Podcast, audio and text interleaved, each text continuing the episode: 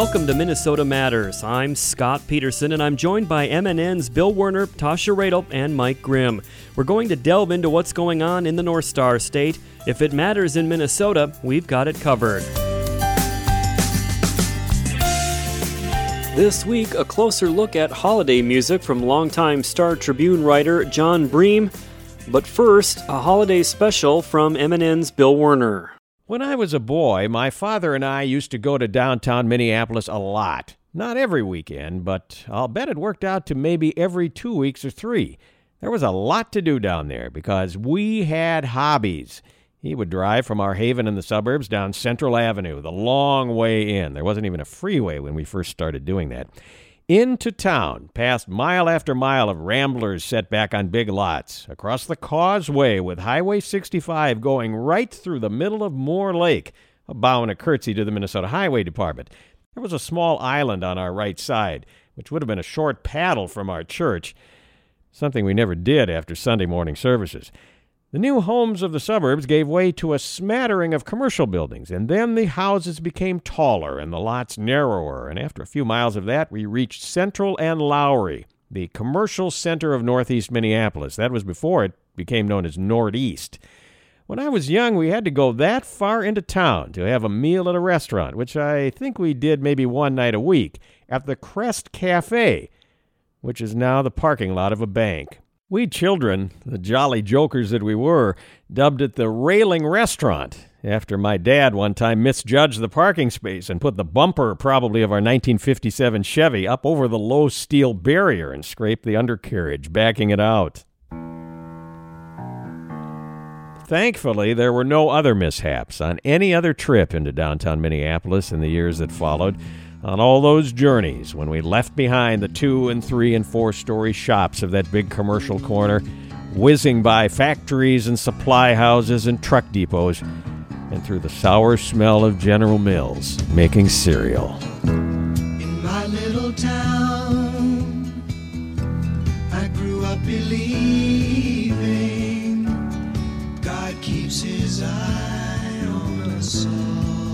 Downtown Minneapolis was then, as it is today, the biggest urban concentration in the upper Midwest.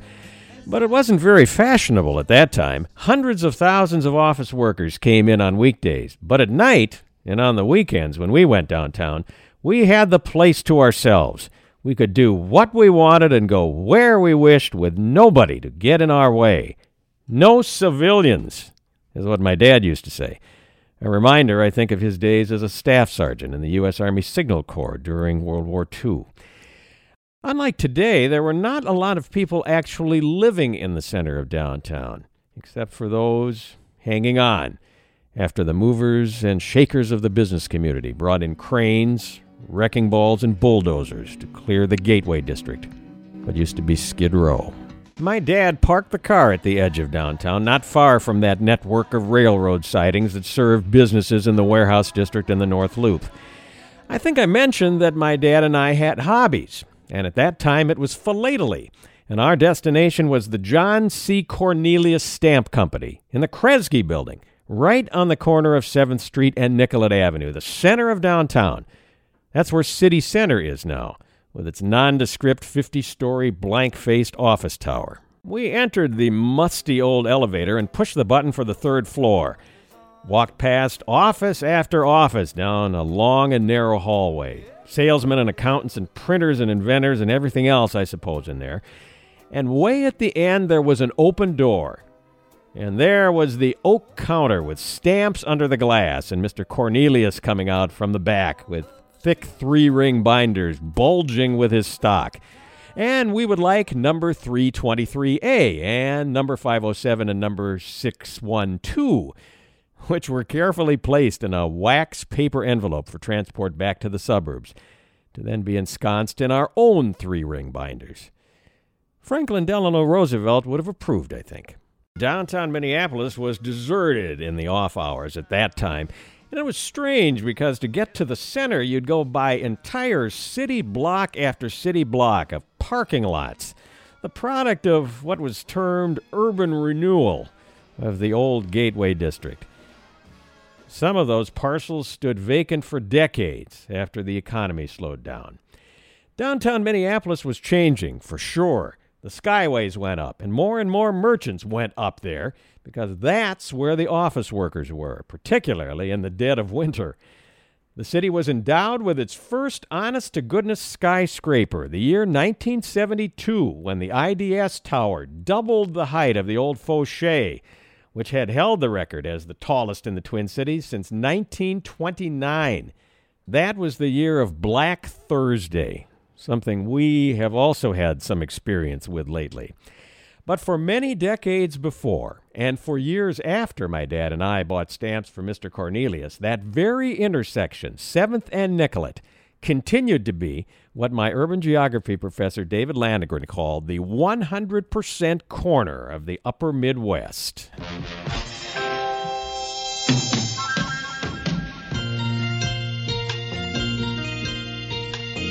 Who can turn the world on with her smile? For years, just about every time I walked past or went by on the bus, there would be a tourist or two, and sometimes a gaggle of them, hamming it up and taking snapshots and later selfies behind the statue of Mary Tyler Moore at that very spot where she tossed her hat into the air.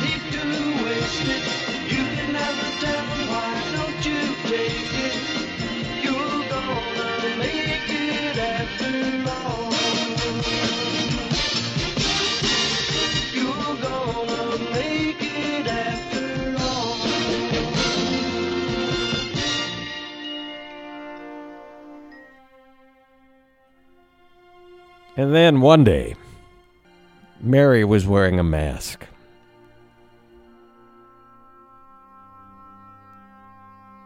But it will take more than a pandemic to quiet the memories of all that happened at that corner and at all the corners like it in cities, towns, and hamlets all across the state of Minnesota. And perhaps by recalling those times and by resolutely facing those with which we are presented now, Minnesotans will, as they always have, move into the future. Thank you, Bill. Minnesota Matters returns after this. Did you know that more lives are lost to lung cancer each year than breast, colorectal, and prostate cancers combined? Lung cancer will claim more than 135,000 lives this year. But new treatments have improved survival for many with the disease and offer new hope for many more. So does lung cancer screening with low dose chest CT. The American Cancer Society and most major professional organizations recommend that adults ages 55 and older with a long history of smoking, even if they have quit, should talk with their doctor to learn more about lung cancer screening. Lung cancer screening saves lives by detecting lung cancer early when it's more successfully treated. So, ask your doctor if lung cancer screening is right for you. And if you smoke, ask your doctor to help you quit. Visit the National Lung Cancer Roundtable website at nlcrt.org. That's nlcrt.org. Welcome back to Minnesota Matters. Here's more from Bill Werner. Every year when this time rolls around, I start thinking about how downtown Minneapolis used to be when I was a kid. Downtown was a hodgepodge of small shops, medium sized establishments, and huge department stores, the three biggest ones lined up one right after another along Nicollet Avenue. It wasn't a mall then. And there were, I suppose, hundreds of restaurants. For some reason, the one that has stuck in my mind is the Tick Tock Diner, which had one facade on 7th Street and another on Hennepin Avenue, an L shaped building where you could grab a hamburger and fries while you were taking a shortcut. There were drugstores, arcades, variety shops, surplus stores, outlets, all mixed in with doctors' offices, dentists, and the Great Northern Market on Hennepin Avenue's what later became known as Block E, where you could buy everything from honest to God rye bread to, I suppose, at some point in the past, even a live chicken. There was a hardware store, too, where my dad and I bought nails and hammers, screws and screwdrivers, and electrical wiring boxes. The bars I was too young to enter, and I couldn't even conceive of the purpose of less reputable establishments on the upper floors of some of the worn out old buildings. Hotels they were, the Nicollet, a pile of brick blocks on the fringe of the old gateway, what used to be Skid Row and was then being leveled just about the time I was old enough to sort of understand what was going on. And then there were the monolithic Leamington and the sprawling Curtis hotels at the other end of downtown. And right in the center, the Radisson and the Dyckman, an interesting name out of Minneapolis history. Those were the reputable places. Then there were the lodging houses, the likes of Hotel Andrews, the last resort after the old cage hotels came down, where rooms were let by the week or the month, and where the old men went out for a morning stroll not to a breakfast counter, but to the local tavern. All this was the everyday stuff.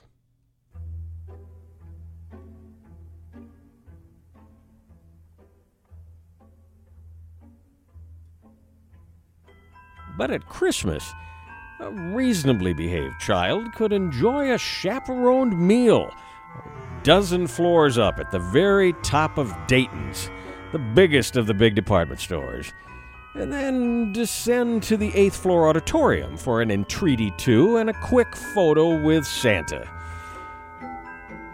And finally, the fabulous Christmas windows along the full block of Nicollet Avenue. The ones I remember best were fully animated scenes from Tchaikovsky's Nutcracker. Everything in motion tin soldiers, wooden toys, girls and boys on both sides of the glass. The reds, greens, blues, and yellows that seemed to bleed into the snow on the sidewalk.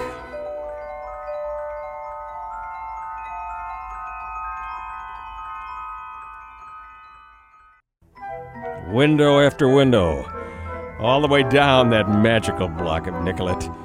Then peek around the corner, and there were even two or three more windows down 8th Street.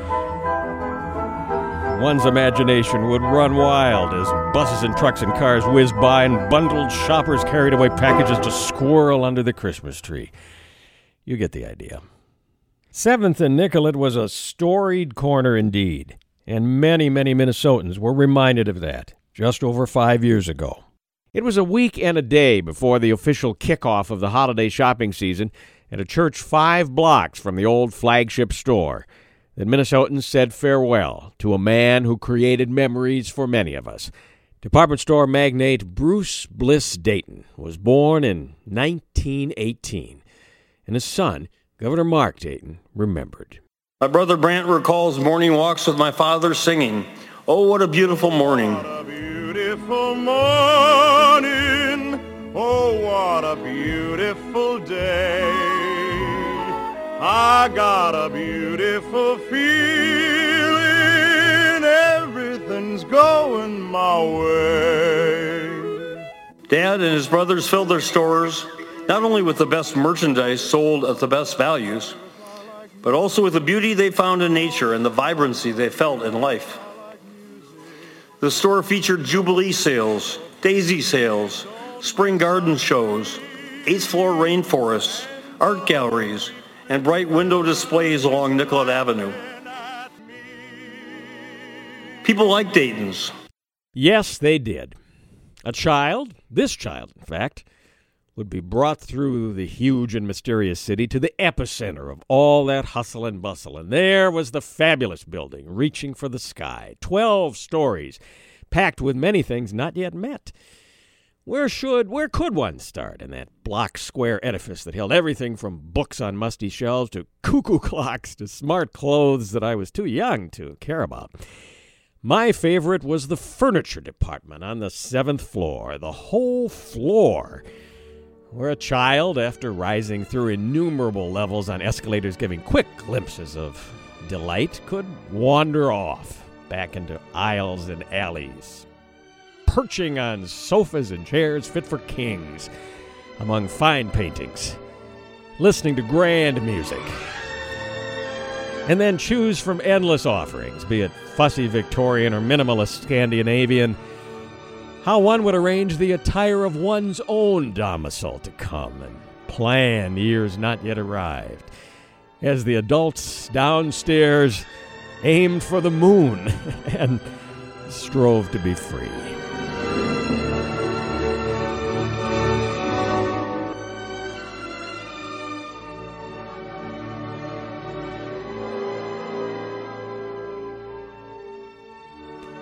Well, much is different now and indeed it should be.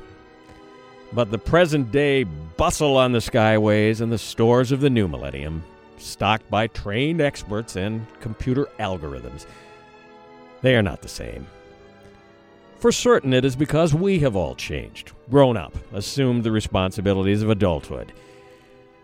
But I think it is also because those places now gone were built and made alive by those people who lived through a Great Depression, which ushered in a terrible war.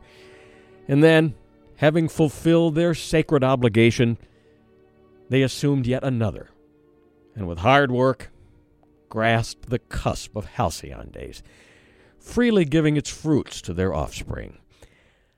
The book of that generation they begat is mostly filled now, but it remains to be seen how those children write the final pages.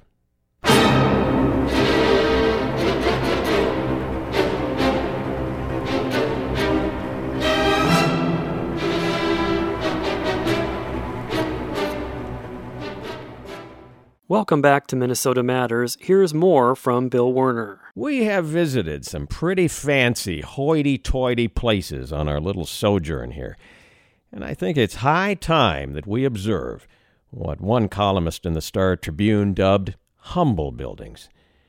These places still exist, tucked away in the corners of your town and mine, representing another place and time.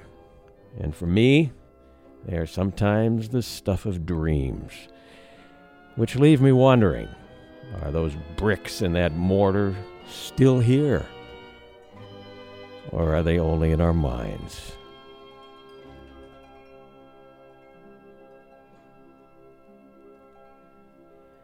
So join me now and imagine, if you will, the quiet streets of a city blanketed by snow. The avenues are dark, except for a few lone corners brightened by street lamps. The patrons of the many shops have long since departed. Even the shopkeepers are now snugly shut off from the cold night, at home by their fireplaces. But look, in a tiny toy shop on a small, forgotten back street, something strange and magical and wonderful is beginning to happen. When watched, the figures are still, but now, left to their own devices, they are coming to life.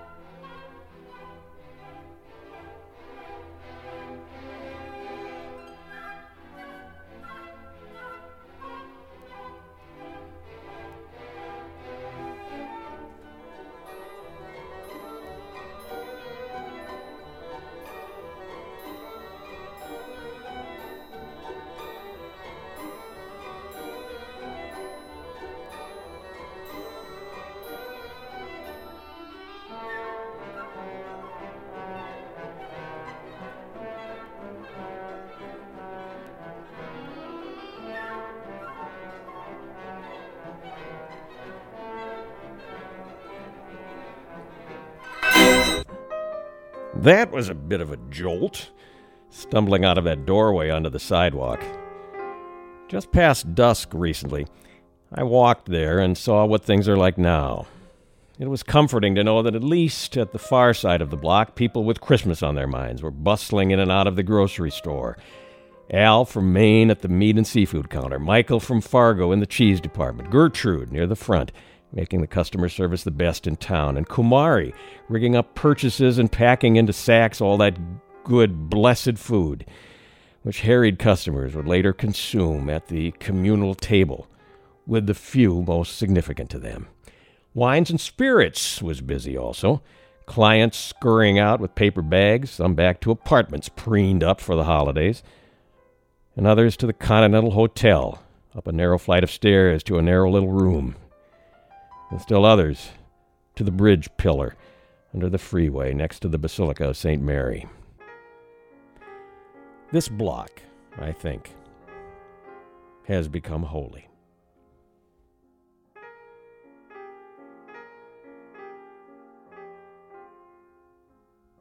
Takeout only now at the Italian place around the corner, down a half level in the basement, where we used to sit so many times over a pizza and chopped salad during tough times and try to figure it all out.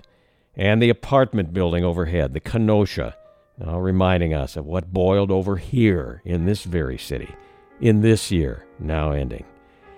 The other corner of the block, the restaurant and bar, closed, I think, but I'd better call to make sure. A newly arrived Parisian chocolate shop awaiting a time when clients may consume confections beside a scale model of the Eiffel Tower, and next door, haute couture, accented by PPE. And right at my own 100% corner, what used to be a hi fi shop. Not Wi Fi, mind you, but turntables, receivers, and speakers. Where in the back room I once heard a woman clearly singing 20 feet back over my shoulder, and when I turned around, no one was there. The vestibule at the corner with display windows so inviting. And Scott, those awnings still look as sharp as the day you put them up. This is the challenge that we have to put people back into these buildings, all across Minnesota and across our nation, to again have a time when we may all stand next to each other, faces bare, in all of our town squares, and again toss our hats into the air. This will require hard work, steadiness of mind, perseverance, and most of all, faith.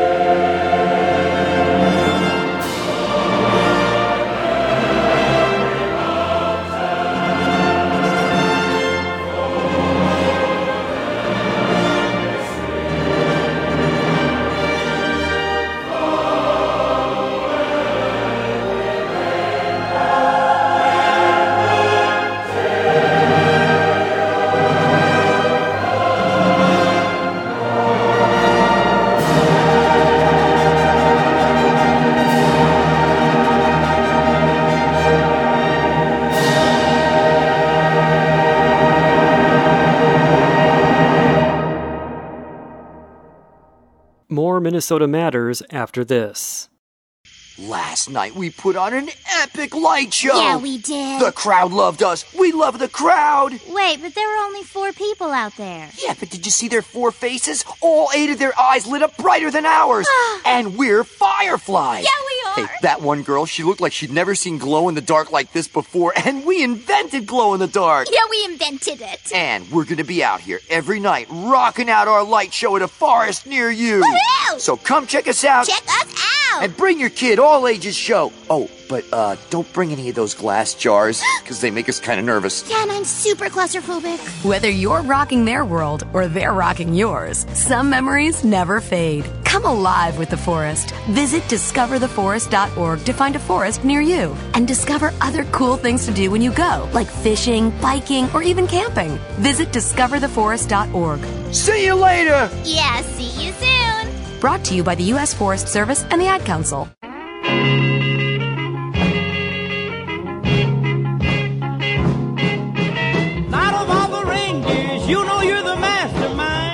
Welcome back to Minnesota Matters. I'm Scott Peterson. For many of us, popular holiday music is an essential part of the holiday season.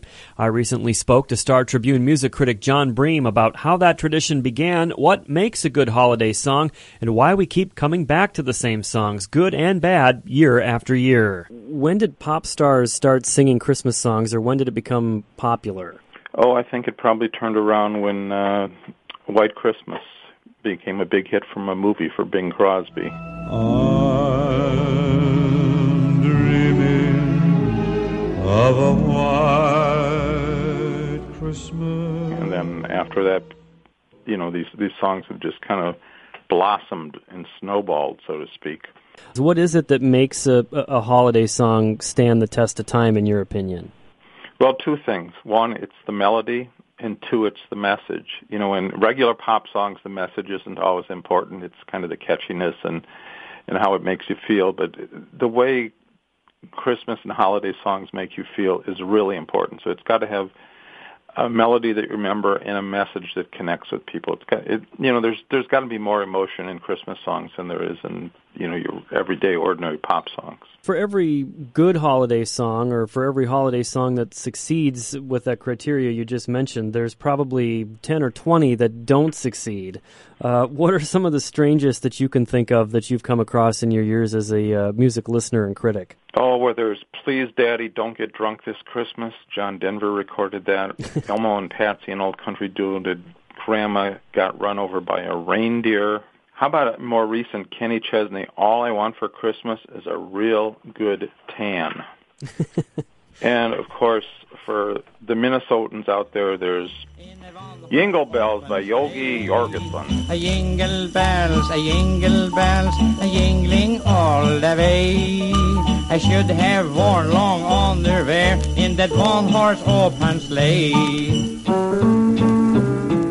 Mentioned uh, along the course of the interview a few of the songs that have appealed to you over the years, and as we wrap things up here, I'm just wondering: is there one in particular that uh, that melts your heart every year this time of year? Absolutely not.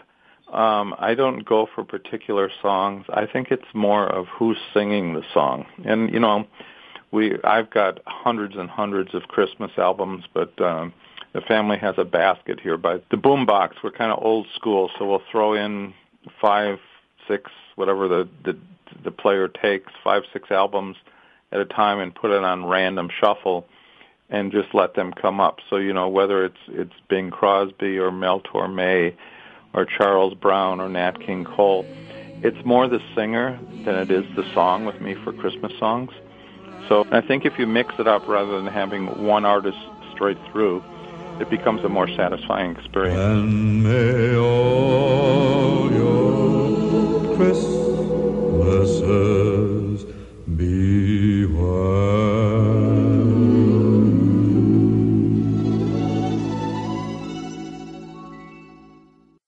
That's going to do it for this week. On behalf of all of us here, happy holidays.